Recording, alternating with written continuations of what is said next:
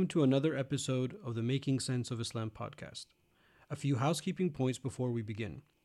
Every episode is accompanied by episode notes that highlight everything I've referenced, so people, verses, hadith, etc. They are all in the episode notes, which you can find at makingsenseofislam.com. Most of the episodes are short form, so the notes are few, but when you listen to longer form episodes, the notes are meant to be a resource and an aid.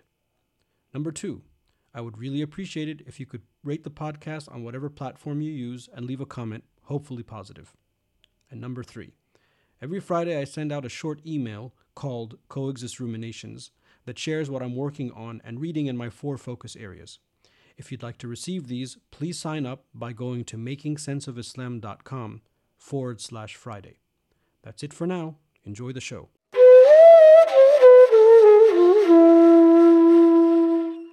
If you have ever spent time studying any of the Islamic sciences, one of the patterns that becomes clear is the attention scholars in the past gave to documenting principles, axioms, rules, aphorisms, etc. In almost every discipline, you will find these cataloged, all with the aim of making the study of that particular discipline easy. So, rather than always having to start with the minutiae and then making sense of it, students typically learn these principles, which provide important frameworks to make sense of it all. Now, while these principles are usually for students and experts of these fields, I believe that many Muslims seeking to make sense of Islam require their own set of first principles, through which they can approach Islam as a religion and discipline of study, and also draw conclusions that are both at one with the fundamentals of the faith, and also compatible with our current condition. In this series, and at this point I'm not exactly sure how long it's going to be, but I will say at least 10 episodes, I want to highlight some of these first principles that help us create a mental framework through which we can make sense of Islam today. Enjoy.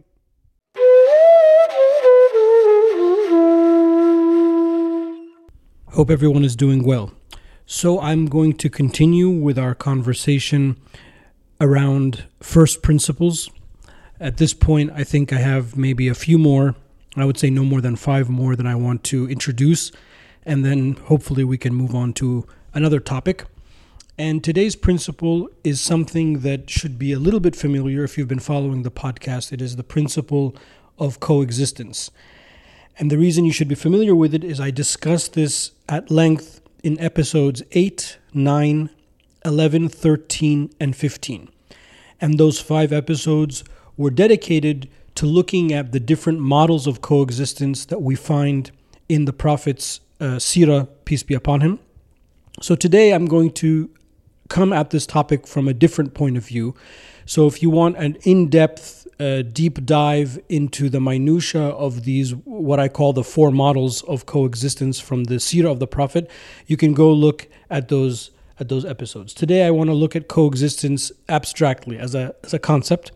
It will be there'll be some overlap. It will be related to those 5 episodes, but it will be more of a high-level perspective. The first thing is, whenever somebody asks, "What is Islam based on?" normally we answer, "Well, it's based on the Quran and the Sunnah and our understanding of the Quran and the Sunnah." And of course, that's the correct answer. That's what Islam as a religion is based on. However, when we say that, in that way, we forget sometimes that the Sirah, the life of the Prophet, peace be upon him, is also part of the Sunnah. And people, you might say, okay, well, you're splitting hairs, what's the difference? The Sirah is nothing more than the chronological order of the Sunnah, or how the Prophet lived his life, peace be upon him. But that's not entirely the case. And the reason is, when we look at the Sunnah and the hadith of the Prophet, peace be upon him, and when we answer the question that Islam is based on the Quran and the Sunnah, what we mean by Sunnah is we mean the most rigorously authenticated texts based on the science of hadith that we use to establish correct action. Something that we're going to do. We're going to perform wudu. We're going to perform hajj. We're going to pay zakah. We are going to engage in a business transaction. We are going to get married. We are going to have children, etc. All of those doings, what we call orthopraxy, correct action, we use the most authentic of the hadith that we can find to establish as a proof that action, so that action is based on something that's sound, which that makes sense. The seerah is different. The point of the seerah is different. The point of the seerah is to demonstrate in time, in context, how the Prophet, peace be upon him, lived his life. It is to look at, in time, how the Prophet, peace be upon him, acted with the revelation that he was receiving, with the people that were around him, with the circumstances that he was in, not knowing necessarily what will happen tomorrow. And because it's more of a history, a biography, a chronology, the hadith that the ulama accept to form the seerah, they're a little bit more liberal. They don't have to be as authentic. They don't have to be as sound. Because the point of the seerah or establishing this story, this magnificent story of the life of the Prophet, peace be upon him, is different. And the reason I begin by saying that is that it's important for us when we want to look at a principle like coexistence, how we live with other people. It's important for us to see how the Prophet, peace be upon him, lived with other people. And that's not necessarily going to come from one text, one hadith, one story, one narration, but it's going to come from periods of the Prophet's life, peace be upon him. And that's what those 5 episodes that I began referencing previously on the podcast, what those 5 episodes were dedicated to teasing all of that out. So when we say that Islam is based on the Quran and Sunnah, let us also remember that that also includes the seerah, the life of the Prophet, peace be upon him. And therefore, in the modern age, now, when we try to make sense of Islam now, we also have to remember always to go back to the seerah, the life, the biography of the Prophet, peace be upon him, to see how he dealt with the difficult situations. It's not going to be enough that we look at abstract hadith as they are found in the books of hadith outside of their historical context. We also need to know the historical context. That's very, very important. So we see the various circumstances in which the revelation came to the Prophet, peace be upon him. And he lived, mashallah, in so many different circumstances, so many different difficulties that he had and the early community had. And mashallah, they overcame those. So we would serve ourselves well if we looked at those and benefited.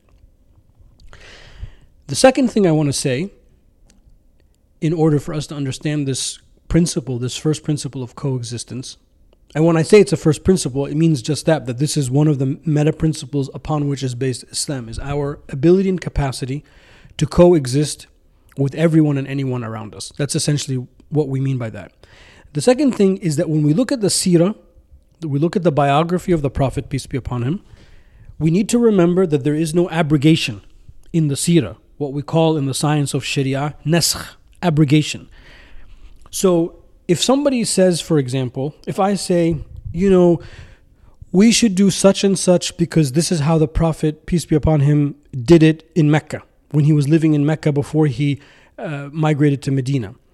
Somebody can't come and say, well, no, that's because he was in Mecca and he was, weak and the Muslims were weak, and then he went to Medina and then everything changed. That would be an idea of abrogation, that what happens at the end of the seerah is the only thing that we're able to take. At the end of the Prophet's life is the only thing that we look at. And that's not the case. Rather, Allah Ta'ala says in the Quran, لَقَدْ كَانَ لَكُمْ فِي رَسُولِ اللَّهِ أُسْوَةٌ حَسَنَةٌ. Verily, in the Messenger of God is a perfect example for you. So he's a perfect example in everything that he does, whenever he did it, even before he received the divine revelation of the Quran. So his entire life is a message for us. His entire life is a guidance for us. We can't limit the guidance of the Prophet. And this issue is really, really a subconscious problem that we have as a community, is that we oftentimes assume that because something happened in the early part of the Prophet's life, peace be upon him, that means it's not relevant for us. Because what's the only manifestation of the life of the Prophet that's relevant is at the end of his life. But we know, after having just discussed it now, that that's not the case, because there is no abrogation in that. So that's very, very important for us to look at. And I talk about this in greater length in the earlier episodes dealing with the prophetic models of coexistence. Now, when it comes to coexistence, one of the challenges, and to coexist, with others and with different people and different groups, it's not easy. This takes effort. And one of the reasons I think that it takes effort is that unfortunately we always assume coexistence as being a reference to the negative, that I coexist with something that I disagree with. Or to be more explicit in the language of Islam, I coexist with the haram. And that, of course, is one manifestation of coexistence, but that's certainly not the only manifestation of coexistence. You don't have to coexist with just the negative. If we have two perspectives on something, I like this item, my friend likes the other item, but we can coexist. It's not that one is right and one is wrong. It is not that one is good and one is bad. It is not that one is holy and one is evil. They are simply perspectives, opinions. And as a matter of fact, we definitely coexist with our own contradictions within ourselves. Sometimes I want to do this, sometimes I want to do that, but I'm the same person. And we coexist in that regard. So coexistence, not only is it a first principle, but it's actually something that is quite natural. That there will be differences, there will be nuances, there will be perspectives, opinions, judgments that we can and should and must coexist with. That opinion can be out there and it doesn't have to affect my opinion or my perspective. And I can respect that. It's not just looking at the haram, because I think when I say the word coexist vis-a-vis religion or coexist vis-a-vis Islam, I think people assume, oh, we have to coexist with the non-Muslims, or we have to coexist with the disbelievers, and that's very childish. That's not what I mean by that statement. It's a much deeper thing, because Muslims, we have to coexist with ourselves first. The differences that we have inside our own faith, whether it be Sunni Shia differences or whether it be, just Muslims of different perspectives. Sometimes we find people that are, quote unquote, super strict. Sometimes we find people that are, quote unquote, very liberal. But we're all Muslims. We're all on the same religious team. But yet we have to coexist with that. So that's one thing to think about. The other thing to think about, to understand the power of coexistence and the fundamental nature of it vis-a-vis our faith as a first principle, is that we have to acknowledge, and this is something that we sort of touched on just a second ago, we have to acknowledge that we are all going to have different identities. Within our own selves, we have different identities. We have ethnic identities, we have gender identities, we have age identities, we have sports identities, we have religious identities, we have geographic identities, we have socioeconomic identities, etc. I mean, the list goes on and on and on. And if you wanted to, really get into it, anything can become an identity, a marker of yourself that distinguishes yourself from other people and puts you in like-minded people or people of the same identity. Whether people are part of a club or a professional association or a sports team, etc., anything and everything can be an identity. And in our own selves, we coexist with these identities. We all have multiple identities. Now, some of our identities are stronger than others. For some people, the premier identity is their ethnic identity. I am an American. I am a German. I am an Egyptian. That's how, if somebody said, "What are you?" That's how they would answer. For other people, it's the religion. Say, I am a Muslim, I am a Christian, I am a Jew. For other people, it might be, their sports team. Or for other people, it might be the geography. I'm a northerner, I'm a southerner, I'm from this coast, I'm from that coast. I'm a Bedouin, I'm a city dweller. You find that in the Muslim world, or in the Arab world specifically, etc., etc. So not all of our identities for ourselves carry equal strength, equal weight within our own selves. But for whatever reason, we choose that one or two of these identities are foremost. And that's usually how we, quote unquote, introduce ourselves to the world. That's how we, quote unquote, interact with the world.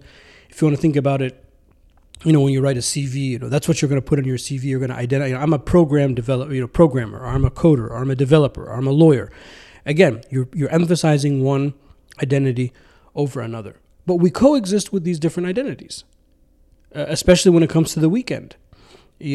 People that are working, they don't necessarily think about their work identity on the weekends, and they want to, pursue their hobbies, for example. So some people, they like water sports. Some people, they like motorcycles. Some people, they like hiking, nature. And they carry that identity on the weekend because that's what they're there to practice. And then when the week starts again, they park that and they present themselves to the world with another identity. So this is happening all the time, and it's natural. So therefore, from that point of view, when I meet somebody, and in this context, because the theme of this podcast is Islam, so let us look at things from that lens. When I meet somebody that's not of my faith identity, that should not trigger for me that this person is a quote unquote other, or like a non, we say the non-Muslims or other. Because certainly I can find in my basket of identities some identities that I'll share with this other person. And that's really, as simple as that sounds, and I'm trying to use these basic examples. Somebody might say they're even almost elementary examples, but I think we learned a lot of good things in our elementary years. That's what's happening when you coexist, is that you have to link with other people based on something. Certainly there must be something. We're humans. We're the same species, for God's sake. I mean, that's the closest. That means that all of the things I experience physically and emotionally, that person also is going to experience physically and emotionally. So we both know what it means to be happy, to be sad. We both know what it means to be thirsty, to be hungry. We both know other types of emotions, and therefore we will be able to relate.